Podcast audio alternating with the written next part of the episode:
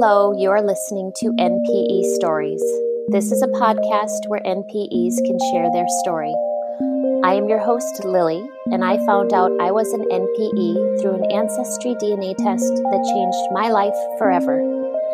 N P E is a term that stands for not parent expected or non-paternal event. This means that one or more of our parents are not who we believe them to be.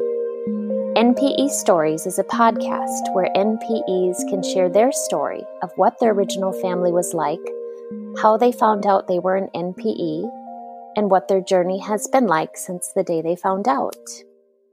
Welcome to episode eighteen, where today I am talking to Kathleen. Hi, Kathleen. Hi, how are you? Good, how are you? I'm well, thank you. Thank you so much for doing this today. Thank you for having me. And you know how this works, so I'll let you go ahead and get into it and tell us your story starting from the beginning. Okay. Um, well, I grew up in a family with uh, immigrant parents. My parents are from Ireland, so we grew up in a uh, household of uh, a lot of Irish Catholic traditions. My parents were uh, very devout Catholics, so we were regular church attenders. Um, I have two sisters. I have an older sister who's ten years older, and I've known forever that she was adopted. And I have a younger sister who's fifteen months younger, who I've always known was a great surprise to my family. Um, there was this narrative throughout my life where I was told that my mother had reproductive Uh, health problems, and that my parents were married many years, about sixteen years before I was born. And I was told this story of how I was just a miracle and I was the answer to many prayers. And my parents were very, very uh, thrilled to have me in addition to my older sister, because it was something that was really important to my mom to have children biologically of her own. And um, I have this entry in my baby's first year calendar that some parents keep that uh, it got to be eight months and it said, um, stopped breastfeeding today, went to the doctor, baby's such and such weight. And that was a Friday. And then the next Monday, it says, found out I was pregnant again. And that is historically the last entry in my baby's first year calendar, because I think everyone was really shocked that my mother was pregnant again. And then she um, apparently had gotten pregnant a few years, uh, a couple more times, but had lost those pregnancies, and eventually her reproductive issues uh, recurred, and uh, that was the end of my parents expanding their family. But um, throughout my life, I just I kept having this story about how I was this miracle and whatnot. But unfortunately, uh, the sad thing about the way I grew up and the home in which I grew up in is that um, my father was very quiet, very shy. Um, he was gone a lot for work.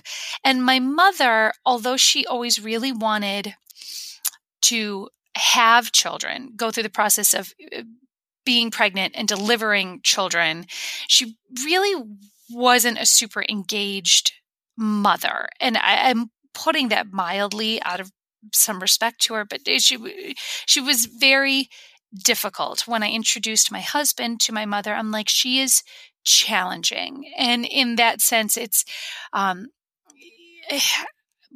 I've had conversations with people in the last couple of years that talked about the fact that she was, you know, she was always physically abusive, but there was a lot of emotional abuse and manipulation and really uh, more teetering on abandonment. I, it, she wanted to have children, but then as soon as she had us, she just wanted to get away from us. It was very much uh, difficult to be her child. She was the type of parent that she expected a lot of us as far as academic performance, but she would never check our homework. It was just, we were expected to figure everything out. She wanted us to be really um, good dancers, but she never encouraged us to practice. It was a very weird dynamic, and she, it was not a very happy house to grow up in.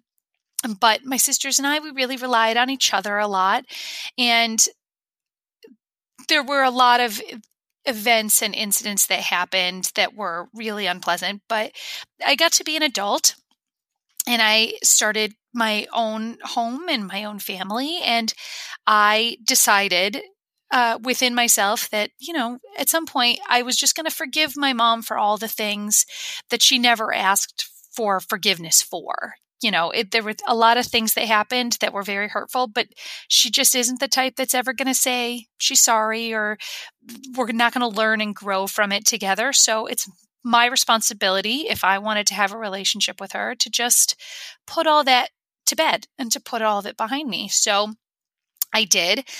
Um, my sisters were less inclined to do so. They, they were less likely to say, okay, I forgive mom for A, B, C, and D, and I can move on.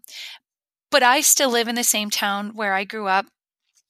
My sisters do not. And so I just felt like if I wanted to have a relationship with my mom and therefore my dad, um, then I had to just kind of get past it on my own. So I did. My therapist says I'm very high functioning. So we're very proud of how, of how high functioning I am. But I really did just have to uh, get past it. And so as an adult, I, you know, my kids knew their grandparents and everything was pleasant. But when my mom started to say things that were cruel or hurtful or where I felt like I was being put in a really childish position, then I would just leave and I would just go home. And there was never any confronting about it. There was never any confrontation. There was never any, you know, big apologies or anything like that. It was just accepting things for what they were and moving on and going home. So if, for all intents and purposes, the, the house I grew up in was, from the outside, it was great, but it, in the inside, it was, it was just a very, it was, a, there was a lot of sadness in the house. But, you know, then you grow up and you start your own houses and you want to break old patterns. So that's what I did. And that was my life. Are your parents together? They are. They have been married fifty, fifty-three years, I think. Yeah, they've been married a long time. And the thing is, my dad, he's very quiet and he's very shy. And he thinks my mother walked on the moon. Like, he just adores adores her. He really genuinely does. And he always has. But it made it really complicated growing up because she was so abusive to us that he would never call her on anything. I always said long before my N P E uh, status came about that if my mom ran over somebody with the car, he would be behind her with a shovel to bury the body. Like, he just let her run amok and get away with whatever she wanted, anything she wanted. Things, if she wanted to buy something and he couldn't afford it and he said anything, she would just flip out and scream and lose it at him. And so he would just let her have whatever she wanted and just anything to make her happy. But I think she was very beautiful and she ended up marrying him. And I think he was just so proud to be married to her that he just loves her so much that he would just let her do anything. And that's how it is even now. And they're much older and uh, he just thinks she is the best thing ever. And so when I was finding romantic partners, I knew what I wanted. I knew I wanted someone who treated me like my dad treats my mom, but I wanted to reciprocate that for him. I I used to see my dad like come in from work and just run up and give my mom such a hug, and she would push him away and she would turn the other cheek if he tried to kiss her. And I just I I, I just thought he adored her so much, and it just it was never really reciprocated. And it was always so sad. So my sisters and I always felt like really defensive and really protective of my dad because he's just like a puppy, you know, and you don't ever want to see a puppy get kicked. You just, just love him so much. And he, he has been with her a really long time and he's had to put up with a lot. So, you know, he's just, he's just a little saint. We just really adore him. It sounds like he is a saint. He is. How did you find out you were an N P E? Well, my husband uh, has always claimed to be Irish, but we didn't, we couldn't trace anything back, and we didn't really know if he was actually Irish or how much Irish. And I was always really into genealogy. My mother didn't share a lot about her ancestry or her background, but my dad orated a really long, like multi-generational history. And I was just really interested in it. But then I saw an Ancestry commercial that said, you know, there's no one true race of people. And I've always classified myself as being one hundred percent Irish. And so I said, you know what, that's really interesting. Let's find out what else I am. So it was Black Friday a couple of years ago, and it was buy one, get one free. So I bought two, and my husband and I both took the test, and our results came back in. He was mostly Irish. I was one hundred percent Irish. And I made the joke that my D N A is the product of thousands of years of inbreeding. And I don't know whether or not that's accurate, but regardless, so I was all Irish, and that was the end of it. That was the last we thought about it until um, a couple of years later. I had um, an uncle pass away, and we were all gathered around at his funeral. And I was telling my other uncles that were there, I said, yeah, we're all Irish. And they said, yeah, of course we are. We're from Ireland. And I was like, no, but it's like, there's no one true race of people. And look, it'll even match us up with family that we're not connected to. And right there at the top of the screen, it said, this other man's name is your father. And I probably would have ignored it. I probably would have gone about my day and thought it was just some sort of error, except I know this man. He has been my parents' friend for as long as I've been alive. Yeah, he's always been in my life. He came to my wedding. His wife came to my baby showers. So that was a shock. And we're at this funeral. My parents are there. My whole family is there. So I left this conversation I was having with my uncles, and I took a minute, and then I went up to my husband and I showed it to him, and he kind of laughed. He's like, oh, we don't know what that is. And I just told him, I, I think I have to go home. And we just left. And uh, since then, that has been how we have spiraled out. But that it was my initial introduction to this new world. So you were at the funeral, you mm-hmm. opened Ancestry on your phone, and yep. it says who your father is, that while you're talking about your ancestry results with, with yeah, people. with my, with, these are my father's siblings oh, and no. we're all standing around. And I was just so dumbstruck that here's this other man who's also his brother was on the other side of the room. The Irish community where I live is Uh, it's rather small, and they all are together all the time. So um, the man whose name was listed was not there, but his brother was. And it was just the most shocking thing. It, it, it was not something I would have ever expected in a million years. And I was so taken aback that I l- literally had my husband just take me home. And my parents were in town for um, the funeral. They were, they are snowbirds, and they were back for the funeral, and they were staying at my house for two more days. And I couldn't say anything because in my head, I was like, there's something, there's an explanation for this. I cannot dive into this right now. So I am just going to ignore it until they leave, which was very hard to do. But then they left, and I started doing more research on what this actually means, and it could this be an error, and could this just be wrong altogether? And um, I didn't just pair me up with my biological father; it also paired me up with a half sister. Apparently, my biological father had been gifted this from a, his daughter the previous Christmas. And um, so she took it also, and she was showing up as a half sister. And I, so I sent her a message, and I just said, hi, this is who I am. These are my parents. I don't know you. who are you and why are you showing up as a, it looks like a half sibling?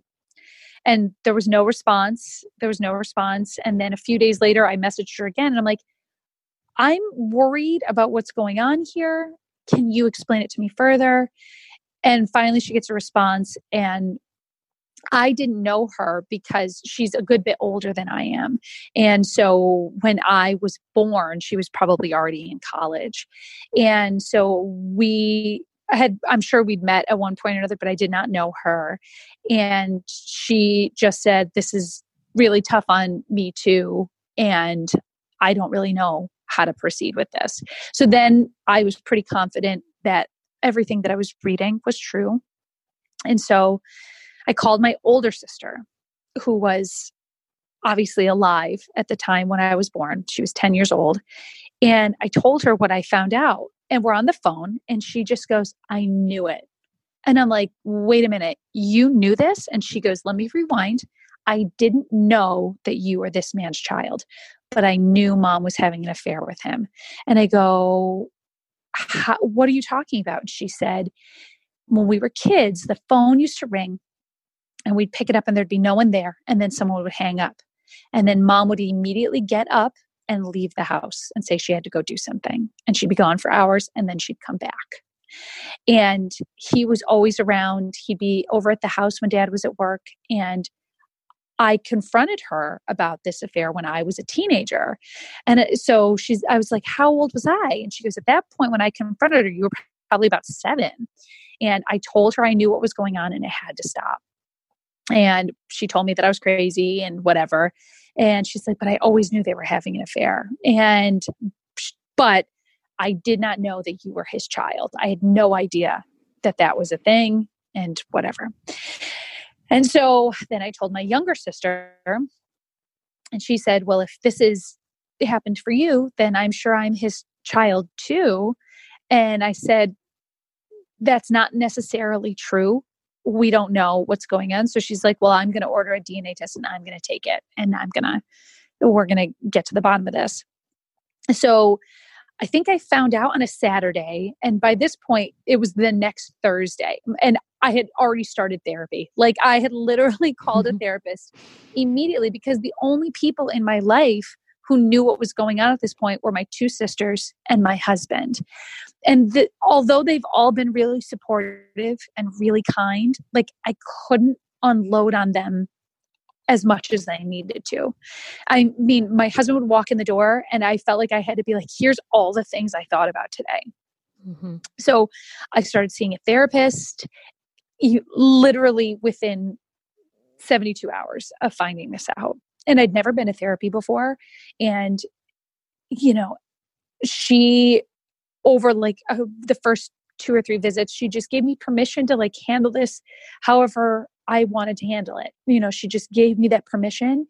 And so I called my mom and I remember so clearly saying to her, I need to know the truth, and whatever happens, we can get through it.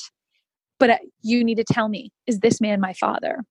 And then she just started wailing, crying on the phone. And I obviously had my answer, but she just said, I never knew. I never knew. And I said, well, how did you not know? I mean, you were actively having a sexual relationship with this man. And then my second question was, does dad know? And she said, oh God, no, he doesn't know. And I said, okay. Uh, and then I just had to listen to her cry for a minute or two. And then I just said, I, you know, I, I think I got to go. And I get off the phone. And then she calls me back about five minutes later saying that she's going to kill herself. And I said, I really hope that you don't do that because you have grandchildren and I don't want to have to explain to them what happened to Nana. And Then um, my older sister called her and they talked and she talked her out of committing suicide. And then my mom called me back again and said, uh, I'm, it, this is awful. This was so bad. And I hate saying this, but she said, he raped me. And I said, if that's true, that's awful. And I'm really sorry, but that you're not telling me that to make me feel better. That do, that doesn't make me feel any better. And I can't really worry about how you're responding to this right now. Um, knowing that I'm the product of rape doesn't fix this. But I also, I hate to say this, but I, I was like, I also kind of don't believe you, because you let him be in my life. You let me drive him, drive me to preschool. You let him be around me all the time. And she said, well, he apologized. And I said, okay, well, uh, I guess we'll deal with that when the time comes, right? We'll deal with that later. And then within a day or two, she's like, uh, she said that the excuse became, well, when you want to have a child and your husband can't give you one, you just go and you get one yourself. And that's it. And I was like, so he didn't rape you. And she wouldn't say that she lied about that, because that's not what she does. She just, she lies a lot. And it's hard to know what's true. And, but my sisters and I were all like, you know, he didn't rape her. And of course, my husband's there going, it's a sad state of affairs when a woman says she was raped and none of her children believe her. And it was, it like broke my heart, but it, I knew that's what she would say, because then it avoids any responsibility for her. And anyways, that was hard to hear. And it was all very hard to go through. But, um, you know, we kind of landed on this thing where she said that she wanted to have a baby so bad that she would do anything. So um, we kind of re- landed on that until my younger sister got her results back. And it turns out that she is also this man's child. So this wasn't a desperate act of someone who wanted to have a baby. This is someone who was carrying on a long-term romantic affair with a man who was also married and who also had children of his own. Mm. So uh, that's when things really broke down after my younger sister got her results. Um, that's when I uh, blocked my mom on my phone for a period of time, because it was just too much. I, I felt like every time I talked to her, I was having to carry the responsibility for her emotional well-being as opposed to the other way around. And I'm fully aware that my relationship with my mother has really been very much, for a long time, probably not always, but for a long time, it's been me having to be the adult and her being more of the child role. But I felt in at that time that I really needed to be taken care of. And I really needed someone to worry about me and to ask me if I'm okay. And I just wasn't getting that from her. So I blocked her on my phone for a period of time.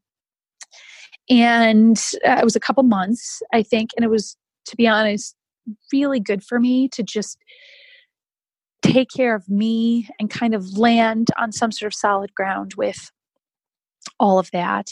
But during that time, my older sister, who is my adopted older sister, um, was talking to my mom and was trying to help her with her emotional needs during that time, and was a great support for my mom. And I was thankful that my mom had that, because I and just couldn't be that for her. And so that was the way it was for a good long while. And then uh, she got sick. My mom got this really, it's not terminal, but she got sick and she was in the hospital for a while. And so I called her and I said, you know, physical health is more important than my emotional health.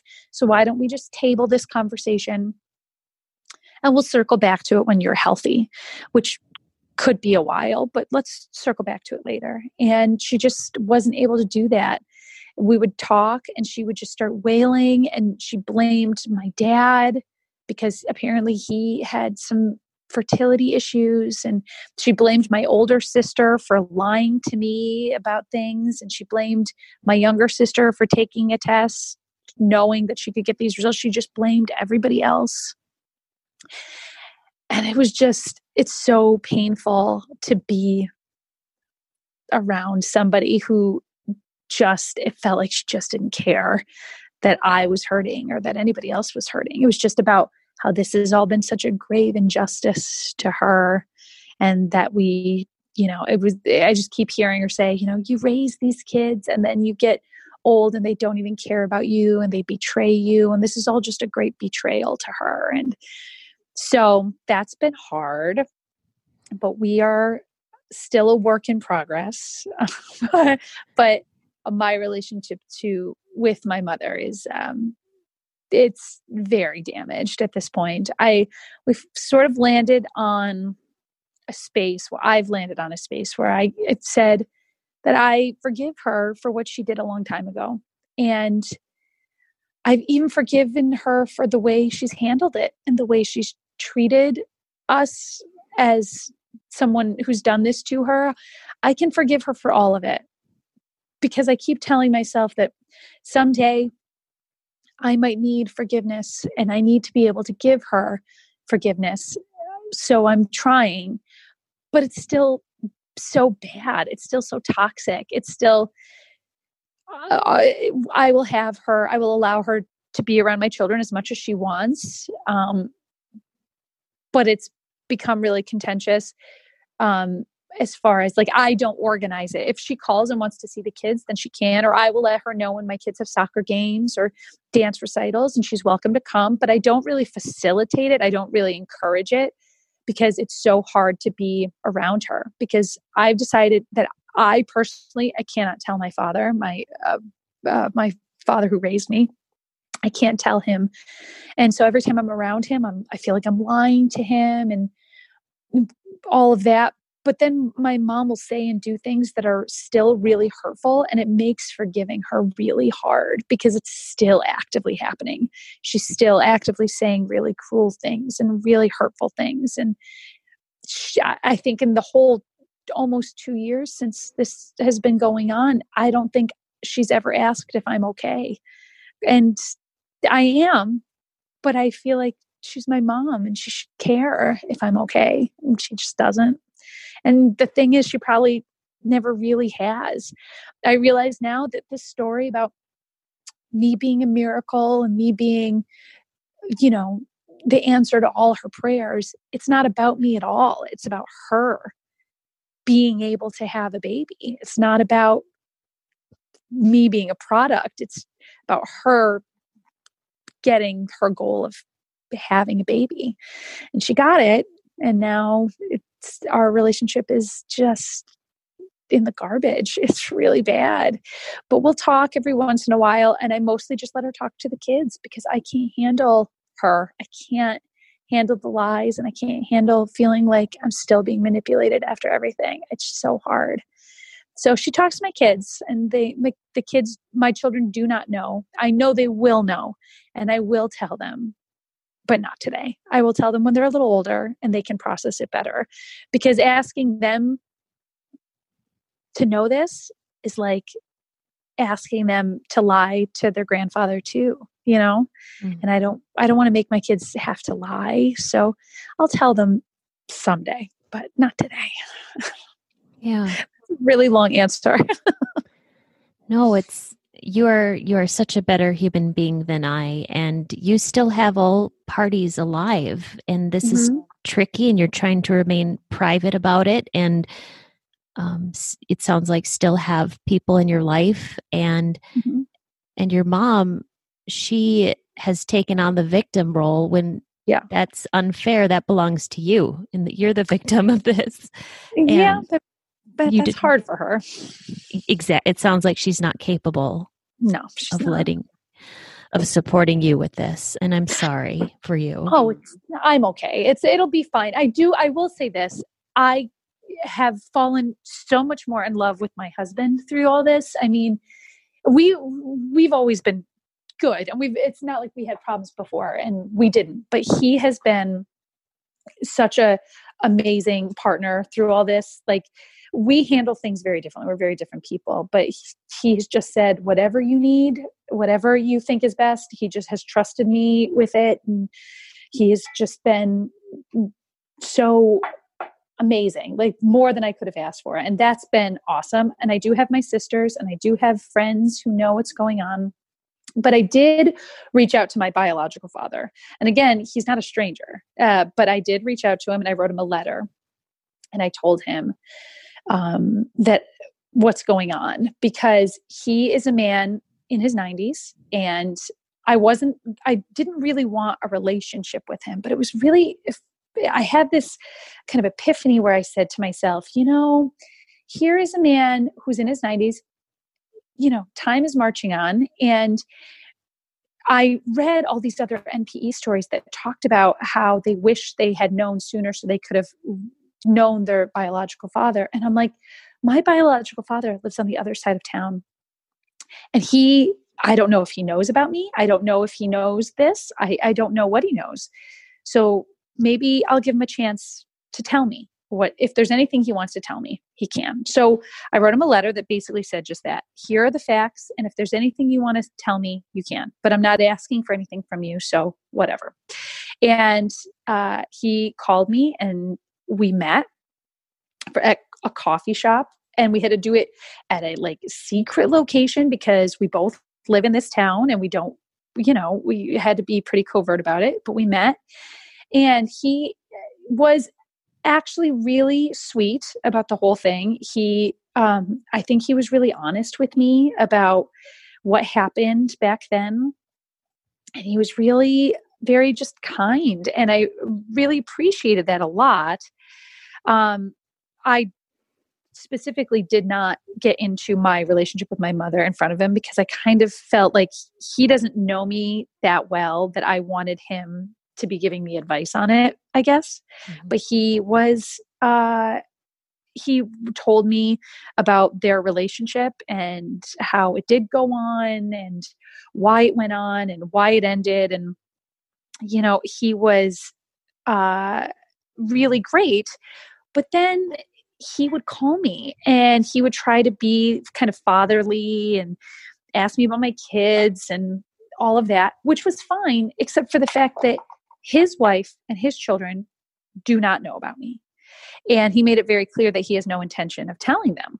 And I, I'm not going to make him do anything he doesn't want to do. It's really been a priority for me through this whole thing to not push myself into someone's life that doesn't want me there. And I really don't want to blow up anybody's family. Um, but he would call me and then he would call me. And if I didn't answer, he wouldn't leave a message because he doesn't want me to call him back because he doesn't want his family to know about me. And so then he'd just keep calling, and he would call between nine a.m. and noon, uh, Monday through Friday. And I would know his number, but I wasn't supposed to call him back. And that whole dynamic, it made me feel like his mistress. It made me feel dirty, and it made me feel like I don't terrible. need him to be my dad. It's just terrible. And I know now that's how he used to meet up with my mom. And it's just gross. I don't want to be that. If you don't want to tell your family, then okay, don't. I'm not going to make you. But don't keep me as a dirty little secret either. Don't make me feel gross about it. Like it, we met and he was kind, and I so appreciate that. I actually really genuinely do. But then I ended up just not ever answering his calls. I see when he calls and I just don't answer. And I feel deep down, I do feel bad about that, but I just can't, I just can't put myself in that position. If he is going to tell his family about me and about my younger sister and about what happened a long time ago, then maybe there could be a conversation there. But I don't have any relationship with him right now or his children. As far as I know, the one daughter knows about me and the other just don't. And when I did meet with him, I was like, you know, this is a small town and eventually your children are all going to know this. It's going to get out eventually. And he's like, well, hopefully it's after I die. And that was the way he wanted to leave it. And I'm like, okay, then wow. That's the way we're going to leave it. Then don't call me and don't pretend like you're my dad. You're not my dad. You're my dad is a nice man who raised me, who you used to play golf with. Like I, he's not, he, it's not you. And I just, so I stopped answering his calls, and he still calls periodically, and I just don't answer because I just don't, I just, I can't, I can't pretend with that. That's, it's so gross. It's so gross to have that knowledge of that's how he used to call my mom and that's how he's calling me now. It's so gross. So yeah, that doesn't so, feel good for you. No, it's terrible. But now I, you know, I have reestablished my own boundaries with everything. You know, when I talk to my mom, if she starts saying anything about this, I just abort mission and I just don't talk to her. And it's not healthy and it's not a good place to be with your mother, but it's just, I can't do it. I'm not capable. And I'd like to say that, you know, I've moved past this and I don't get sad when I have to look in a mirror anymore, but I just, I can't be lied to. And I can't be, you know, when I'm around my dad, I just get really sad because I know we're all lying to him. But mm-hmm. if I were to tell him, it would literally break his heart. And he's not going to leave her. I mean, he's a man in his eighties now. He needs her. He physically and emotionally needs her. He's not going to leave. What's he going to do? So if I tell him the truth, he's just going to resent me. It's yeah. not going to fix anything. And my younger sister is in a moment now where she wants to tell him. And I said, because she has cut my parents out completely. She doesn't, she will call my dad, but she doesn't speak to my mom at all. And my dad knows, and he says that she's hurting my mother, and she, but he doesn't have the full story and he doesn't know what's going on. So she's at a point now where she says, I'm ready. I want to tell dad. And I said to her, it's your story and you can do with it whatever you want, but it's not going to have the benefit. It's not going to do what you think it's going to do. He's not going to say, oh, well, that makes sense. I fully get why you would be upset with mom. Okay, I let's move on, go forward from that. No, it's going to kill him. And I can't be that person, and I won't. And if she wants to, then I hope she lets me know as soon as she does it so I can field that phone call. But I don't really, I can't bring myself to do it. I just can't hurt him like that. So it's been a real growing experience. I've had to like face, you know, the things about my mom that I really, really tried hard to ignore. I've read a couple of really good books about parents who uh, have uh, certain mental illnesses. Um, my therapist recommended um, uh, Walking on Eggshells, which mm-hmm. is about uh, parents with um, uh, dealing with family members who have borderline personality disorder, which mm-hmm. she thinks my mom has. It is not a clinical diagnosis, but I, she's never met my mother, but based on what I tell her, that's what she thinks. And um, also um, Children of the Self-Absorbed, which is about uh, parents who are narcissistic. And that has given me some really good insight into how I'm responding to it. But no matter what I do, I know I'm not going to change her. I could sit with her and bring her to therapy with me, and we could kumbaya about it all day, but she's still going to be exactly who she's always been. And so I just have to live my life around that, I guess. And that's that's the best I can do. But it has really, it has changed. This whole experience has changed me in ways that I don't think it's all for the better. I think I've become much more realistic. You know, I think we're naive to think that we really understand our parents' relationships. We don't. And that's okay.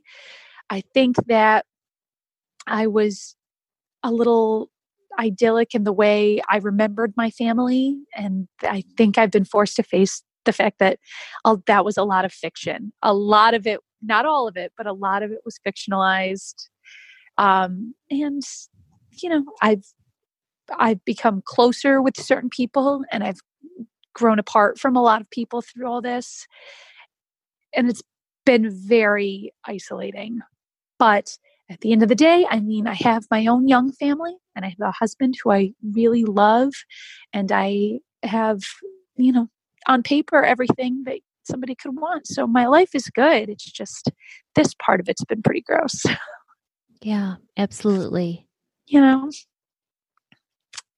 but that's, that's most of the story, I guess. I'm sure there's a million other things. It's been two years of just constant reflection and introspection and sadness, but you know, at some point, this has got this has got to get significantly better, right? I don't I don't know when, but one of these days I'll wake up and feel like I've got a full handle on it. And I'm sitting here nodding along, completely identifying with this. I, yeah, this is, I mean, our, our stories aren't complete. This is just where they are today. And yeah. so really, thank you. Thank you for sharing all of this today. Well, thank you so much for having me.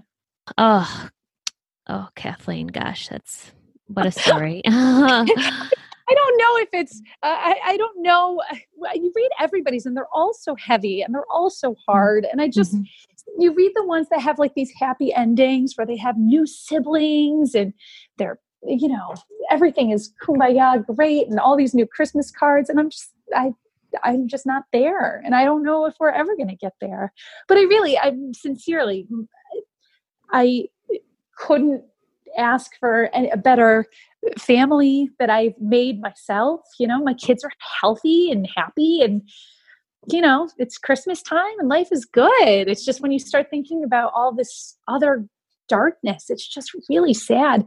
And I truly don't know how I'm ever going to explain this to my kids. I really don't. It's just, it's going to hurt them so much. And I hate thinking about it, but I know it's coming. Some, one of, there'll probably be young adults, but I I know it's going to hurt them. I hate thinking about hurting my kids. Yeah. You sound like you know? You're a really good, careful, considerate mother and loving. I'm trying. You, you should hear me at seven thirty in the morning when I'm trying to get everybody on the bus. And it's less so. But on the whole, I really try. I actually have email addresses for each of my kids and I'll like shoot them quick emails about like funny things they say or do or whatever. And I, when this whole thing really snowballed out of control, I sent them all an email and I was like, guys, I know you're not going to understand what I'm talking about, but lately I've been really sad and I've been dealing with a lot. And I hope that if you look back in your childhood and you remember this time, I hope you know that I'm really trying and I'm, this is hard, but you'll understand it better when you're older. And I, but I'm like, I email them and I, they don't have the passwords. When they're like young adults, I'll give them all the passwords. And I'm like, this won't, maybe won't make sense and maybe it won't mean anything, but I'm like, it's just, I don't know. It's held me together. It really has. Having my husband and my kids and my close friends, like that's held me together. I don't know what I would do if I didn't have that. Thanks again to Kathleen for sharing today. These stories are here for us to identify with. If you are an N P E that would like to share your story, email N P E stories at gmail dot com. You do not have to give any identifying information. If you are an N P E and would like to share your story, I'd like to hear from you. Subscribe to this podcast to hear more. Come heal with us.